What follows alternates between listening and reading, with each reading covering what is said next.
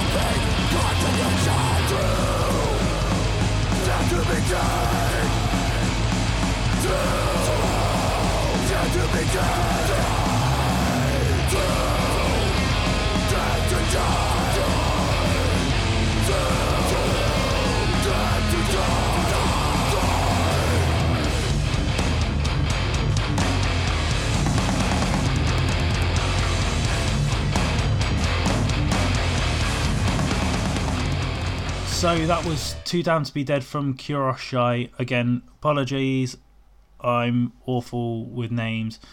But that being said, the song is off the record Sound the Alarm, which comes out on September 20th. I'll put links in the description so you actually know what the band is called and not having to go off my awful pronunciation. But yeah, go check out the record when it's out. Also, if you wish to have your song played on this show, we do kind of want it to be an exclusive sort of thing, so not songs that have already been put out to the ether. We want to be the first ones that play it.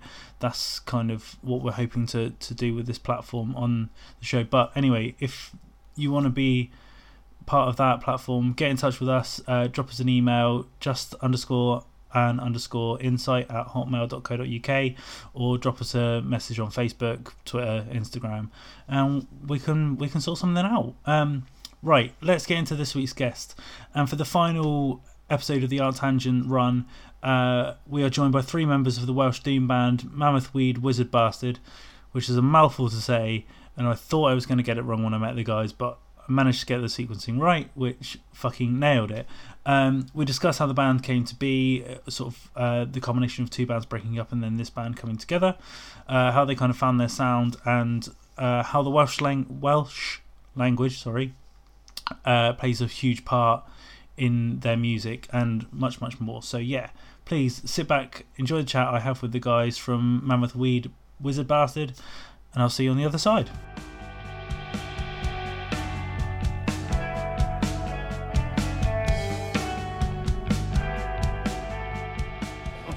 this the wrong order. Joined by Mammoth Weed Wizard Bastard. That's correct. Nailed it. I've been practicing on the walk here. After their awesome set here at Art Tangent, I'm going to quickly go around and ask you to introduce yourselves and what you do in the band. Hi, I'm Stu and I play bass. I'm Carrot, I play drums. Hi, I'm Paul, I play guitar and write the most of the songs. So the show I do is called Just an Insight. Generally, what I usually do is kind of go right back to sort of origins, but as we've got three of you, I won't go too far back because otherwise we've taken up way too much of your time. But if we kind of start with the origin of the band, how did the group of you meet? How did it kind of be what it is that we see today? Okay, well, me and Carrot used to play in the previous band. Stu was in a band called Stereo Virgins from the Whittleway, Liverpool. Our band was called When There Was Six, and then we had Wes in that as well. Yeah, and basically three bands either split up or finished. Yeah. And then about 5 years ago, me and the drummer wanted to do like a riffy, spacey things for us, really, wasn't it? Yeah, for us, like because our last band sort of split up. Our singer got multiple sclerosis and he couldn't sing anymore. Oh, okay. So we were like, what are we going to do now? So I thought, fuck it, we'll record half an hour of music just for ourselves. So when we go home from the pub or whatever, or for the future, just say, right, that's us. We did this, like, we've done that. Fucking hell, listen to this, lad. Everybody come to my house after the pub. That's me and Dave, that is, yeah. So when we did it, we were speaking to Jess in town about stuff, and she was in another band at the time, and it's like, well, we wanted to do like some a bit of girl vocals in there, but not too much, but something really heavy. So then we just thought, oh, fuck it, we'll take the whatever money we can get together, go to Skyhammer, because we'd recorded with Chris Verdon before, didn't we? Yeah, we did, yeah. The last band. So we thought, fuck it, we'll go to him, he's got all nice gear that we didn't have, so we'll go and use all that. And we wrote about half an hour of music and thought, well, let's just fucking make it into one song. So it was like Knack Jackson formed all the different bits of music we had. And then we put it on the internet for a laugh, just to put it out there. Yeah. And then thought, what we're going to call it? Fucking, what the fuck are you going to call it? In the world of doom, so to stand out. Something like ultra doomy. Yeah. Just because, obviously, there was doom elements to it, but we're all into different stuff, so we're not really into like all Electric Wizard or all Sleep. We like space rock and some emo and hardcore. So we thought, but we need to come up with like the doomiest name ever invented. So pick the best words that are available. Just so people know, but it had to sort of fit. It had to look right. And then when we come up with it, it's like, fuck, we put Bastard on the end of it. But it's got it's got doom heritage with Bastards, with Sabbath, and then Trouble again. Yeah, you're correct, Carl. So I thought, fuck it, and it was the original name of Motörhead. So stuck that on the end. Nice. And then it just fucking took off, didn't it? And the record label said, don't put anything else on the internet. Yeah. We so we thought, fucking hell, do you want to be a real band? It's like, well, all right. Fair enough, that was it. We just thought we'd do it for a laugh, and then we put it on the internet, and God bless the internet. I think it was Culmination got hold of it, and then Culmination was big. And then and this German company, this German label wanted to put it out on cassette, which we thought was for free. Like, you just give it. Oh yeah, we'll just send you fucking £10 and that. And then we got a deal, and then it's just one week after the next. It's still a learning process. Like, what the fuck are we doing? We still don't know what we're doing. And then and now we're on album 4. We're playing festivals in Europe and Britain. It's weird. So in terms of kind of like the bands that you guys were doing before, was it along the sort of lines of doom, or was it sort of very different? Personally, our band was kind of punky stoner. Right. Stu, who plays bass. Yeah, we had, I'd say the stoner was definitely there, but we had a kind of like PJ Harvey, Chelsea Wolfe vibes going on as well, which is kind of goth stoner. I do. And Jess's other band, War Sisters, had the punky element too, but also the gothy kind of grungy. It was kind of post rock. Kind of shoegazy. PJ Harvey meets Mogwai kind of vibe. Yeah. So yeah, I mean, it not really like doomy heavy sludgy stuff, but like you saw what Sleep, Cathedral, and fucking working man's clubs in Wrexham because back in I remember in the early 1990s, like the original doom you'd call it, you know. Yeah. Like Obsessed and Trouble and stuff. I was like really into that, and Cathedral and Sleep and stuff, like the early Sleep, and then I still carried that riff kind of mentality. Yeah. That's how we formed the first one, wasn't it? Yeah. So I wouldn't say our stuff is like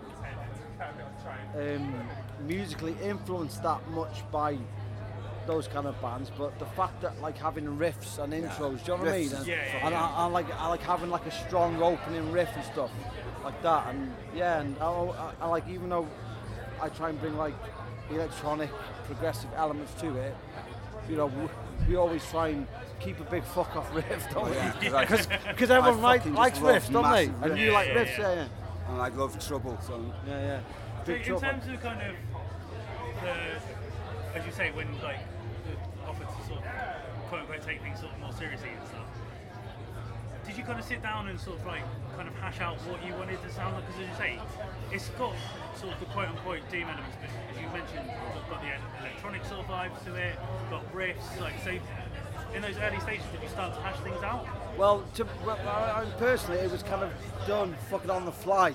Right. It was like, because, and like, it was always time critical because they were like, right, okay, the label record two more tracks. Yes, yeah, record two more tracks. We'll have to fucking write tracks. Two more tracks right now. Yeah, but I think as long as the time has gone on, the label have had more confidence. Yes. So they've let us explore more, and that's why I would say that like we didn't really sit down.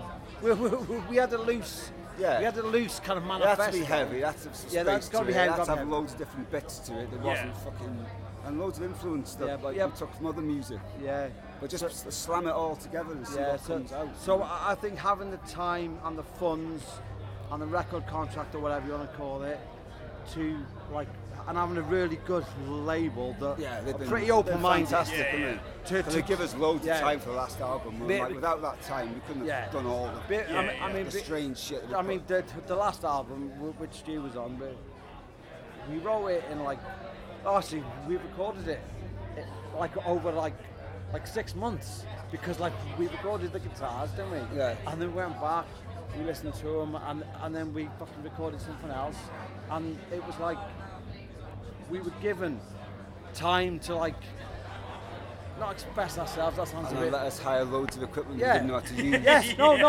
had loads of percussion stuff. I'd never even seen it before. That's a good point. Because like, I don't know. On the last album, the label had faith in us.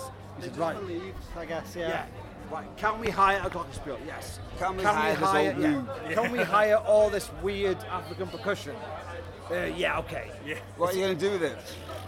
I don't know yet, but So we've done it on the fly, and squeeze it into 5 minutes of one song. So it's like we had a kind of like a bare bones structured manifesto, but because we've had the chance to take time and we've had the money, we can keep going and like experimenting. And in that terms, obviously, like a big sort of theme that kind of runs through your sort of visuals and music is the kind of concept of space and things like that. So was that something that's kind of just always been something that's interested you, inspired you, or how does that comes from the books we read and like the stuff we're interested in? So like you know, the first one is just Chariot of the Gods and all that kind of. Yeah, it's like kind of a lot of bands maybe adopt subject matter for songs because it's kind of intrinsic with the kind of music style. Yeah. For instance, well, I'm just kind of speaking from what I listen to. Like if you've got an Electric Wizard band vibe, which are good.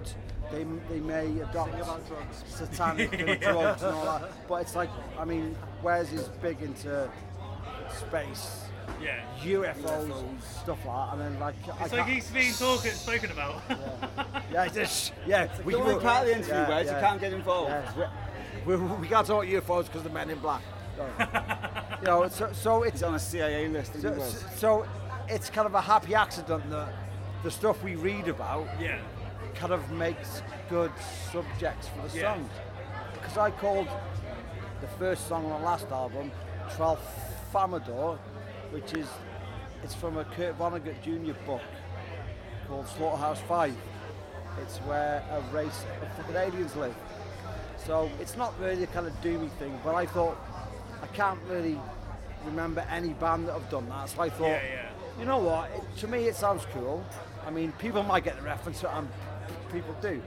So I thought I'm gonna fucking put it into a song. Because it was pre-internet when we all read, and I read cool books. So I thought, you know, let's put our interest outside of music into the music, which happens to be space. Well, it gives people something to do as well. After you go, right, hang on, look, what the fuck does that mean? Right, so look at this. So I do, and I see things. So you think, oh, what's that mean? You think it's cool. Oh, I'll read more about that. And you get into one, like wormholes then about all different new knowledge that we didn't have before. Cultural stuff that we didn't experience. So we'd all got vastly different. So I think you could say the sound has got more kind of spacey because of the subject matters that we're interested in. Maybe the kind of music. Do you understand? So it's kind of like the, as you kind of said, like the culture and the mindset is kind of influencing the music rather than the other way around. Yes, so, correct. Yeah. Yes, correct. Yeah. And kind of on that aspect, obviously, like Welsh language is another kind of big part of music. Was that something that, again, kind of came along naturally, or was that something that you avidly wanted to do? Well, it's a carryover from our last band. Yeah. Right, okay. Our last band, our singer Ciaran was a massive Welsh nationalist and a massive Welsh historian. Okay. And he used to work in a museum, and he knew everything about Wales. Okay. But he knew everything about ancient Welsh history and stuff. Yeah. So he would always bring up these things, these nuggets of information. Cool fucking guy, like. If you're in a party, you got to party with Ciaran. Yeah. He talks about the weirdest fucking shit no one's ever heard of. Stuff that's not on Google. Right, okay. Like we got commissioned to do something for a radio programme with him, and he found the oldest Welsh poem in existence, which was written by a woman, and it was about lady parts. But correct. Because it was about that, it was buried by the church, and it was never. But he found this, he had recited it over music that we, like ambient music that we played. Dave wrote. Yeah. And did that sort of thing. So it was always something we had to carry on. Like an ode to him, and we're all Welsh. It means something to us. Plus, he's not able to do music anymore because he is quite ill. But I mean, he's our like consultant. When we wanna, because every album title we consult him because. He's like an armchair professor, but he knows everything. So even if you try to Google translate, it's authentic and genuine. He's the guy. He uses old ancient Druidic Welsh, or an old really like an old language that's died that no Welsh people really know about. But he's very. It's kind of like we're carrying the spirit of an ex-band member into this band. That's cool. And it sounds cool, and we're Welsh as well. So it sounds cool. And obviously you said kind of now on to album 4, but obviously people know you for kind of the trilogy of records that you've done so far. So was that always the idea to do them as three? It was kind of, But I mean, you got to, well obviously. I remember we started off, we wanted to do with the covers. We had like ideas about like the design and things like. Well, as our music progresses, obviously we got the first one was something we weren't planning to do, so it was like the birth or the early sort of, that's like our Stone Age of the thing. So we had like a very basic cover on it that sort of represented really primitive things. And the next one was like, right, well, we've got more time, we've written better, more complex songs, it's more of a different thing, so like that's more advanced, so let's advance that to the next level of sort of civilization with the cover, a bit more technical, looking, taking like a bit of Roman stuff in there, and that sort of thing. And then for the third one, it's like, well, we've got all the time now. We've really got to where we are. So that's the So, yeah, as Carrot says, it was like we always kind of wanted to evolve our music from a humanist perspective, from Stone Age man to the Enlightenment, yeah, to like, you know, the different future. And then we always wanted the album covers to reflect it, but it's like we were always unsure whether we would get funding or the album, the record label would let us do that. Yeah. So even though we planned the trilogy, I mean, if we didn't sell a lot of the first album, we couldn't have made the second one. Yeah. But if we sold a lot of the second one, and then didn't sell out on the third one, so it was like it was always a gamble. Yeah, so it had to sort of stand alone as itself. But if the trilogy was, but thank fuck, people bought it, people like it, so we were able to do the trilogy and people. Yeah, but now we're fucked because now we've got to go bigger than a trilogy. That's what I was going to say. So where do you go from here now? We can't go down to a normal space opera. Fucking War of the Worlds meets Black Mirror. That's what I was going to say. Is it kind of like a double-edged sword in that people have loved it, but now they're like, what next? I love a challenge. We're going to do, a fucking space rock opera. A double vinyl space opera, start, beginning, end. Tubular Bells meets The Wall meets Black Mirror meets the soundtrack to a film that's not. So hopefully somebody will make a fucking film to use it for the soundtrack. Or we'll fucking make a film. Yeah. And put the soundtrack. That's We've got to go big. Yeah. We have to go big now. And it could be the last. So let's fucking. Yeah. We've got to go big. Let's pour it all into this one. Yeah. Brilliant. I'm really sorry. That was just my friend Josh from Tides of Man. Oh, nice. That's all right. My buddy. Well, I'm just gonna round things up. How I like to end the interview is to ask my guests what their favourite song is, but with a bit of a twist. So, what is your favourite Mammoth Weed song that you like to play live, and why? Fucking hell. I know the answer. So mine is Cythula off the second record, just because I'm really into like hardcore and like the faster, heavier shit, and that's the one that is the most in that direction ever. And time after time, when we play it live, I've tried to get the circle bit going, but they're just not into it. So I think I'm gonna have to have a mic, and I'm gonna have to like fucking tell them it's my birthday and or something, or it's our last ever show or something. Wasn't it your birthday last show though? And be like, circle pit, it's my birthday, circle pit. Perfect, Carrot.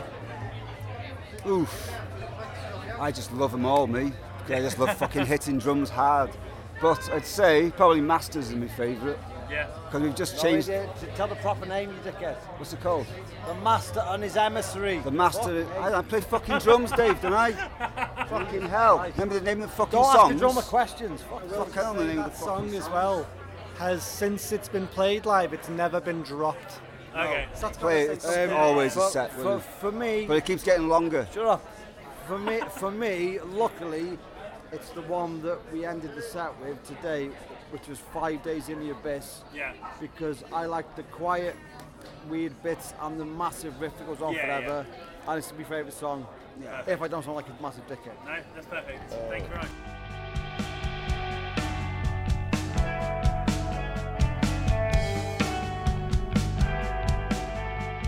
So there we have it, folks. Again, a massive thank you to the guys from Mammoth Weed Wizard Bastard for taking some time out of their day after their set at Art Tangent to have a little chat with me. As always, you can keep up to date with what the band are doing by visiting them on all various social media platforms, which will be linked in the description of this episode. As mentioned, we're back to regular scheduled in-depth interviews as of next week, and we've got some absolute bangers lined up for you. Really looking forward to sharing those with you. It seems we're getting afforded a lot more opportunities in this show now, which I'm eternally grateful for, and it's thanks to your support that's happening. So yeah, many thanks for that. If this is the first time you're listening to the show, please subscribe, rate, review. It really does help us to open up to a wider audience. And just a reminder as well, if you want an exclusive track of your band to be played on the show, drop us a line. But for now, thank you again for stopping by the Just an Insight podcast, and I'll see you soon.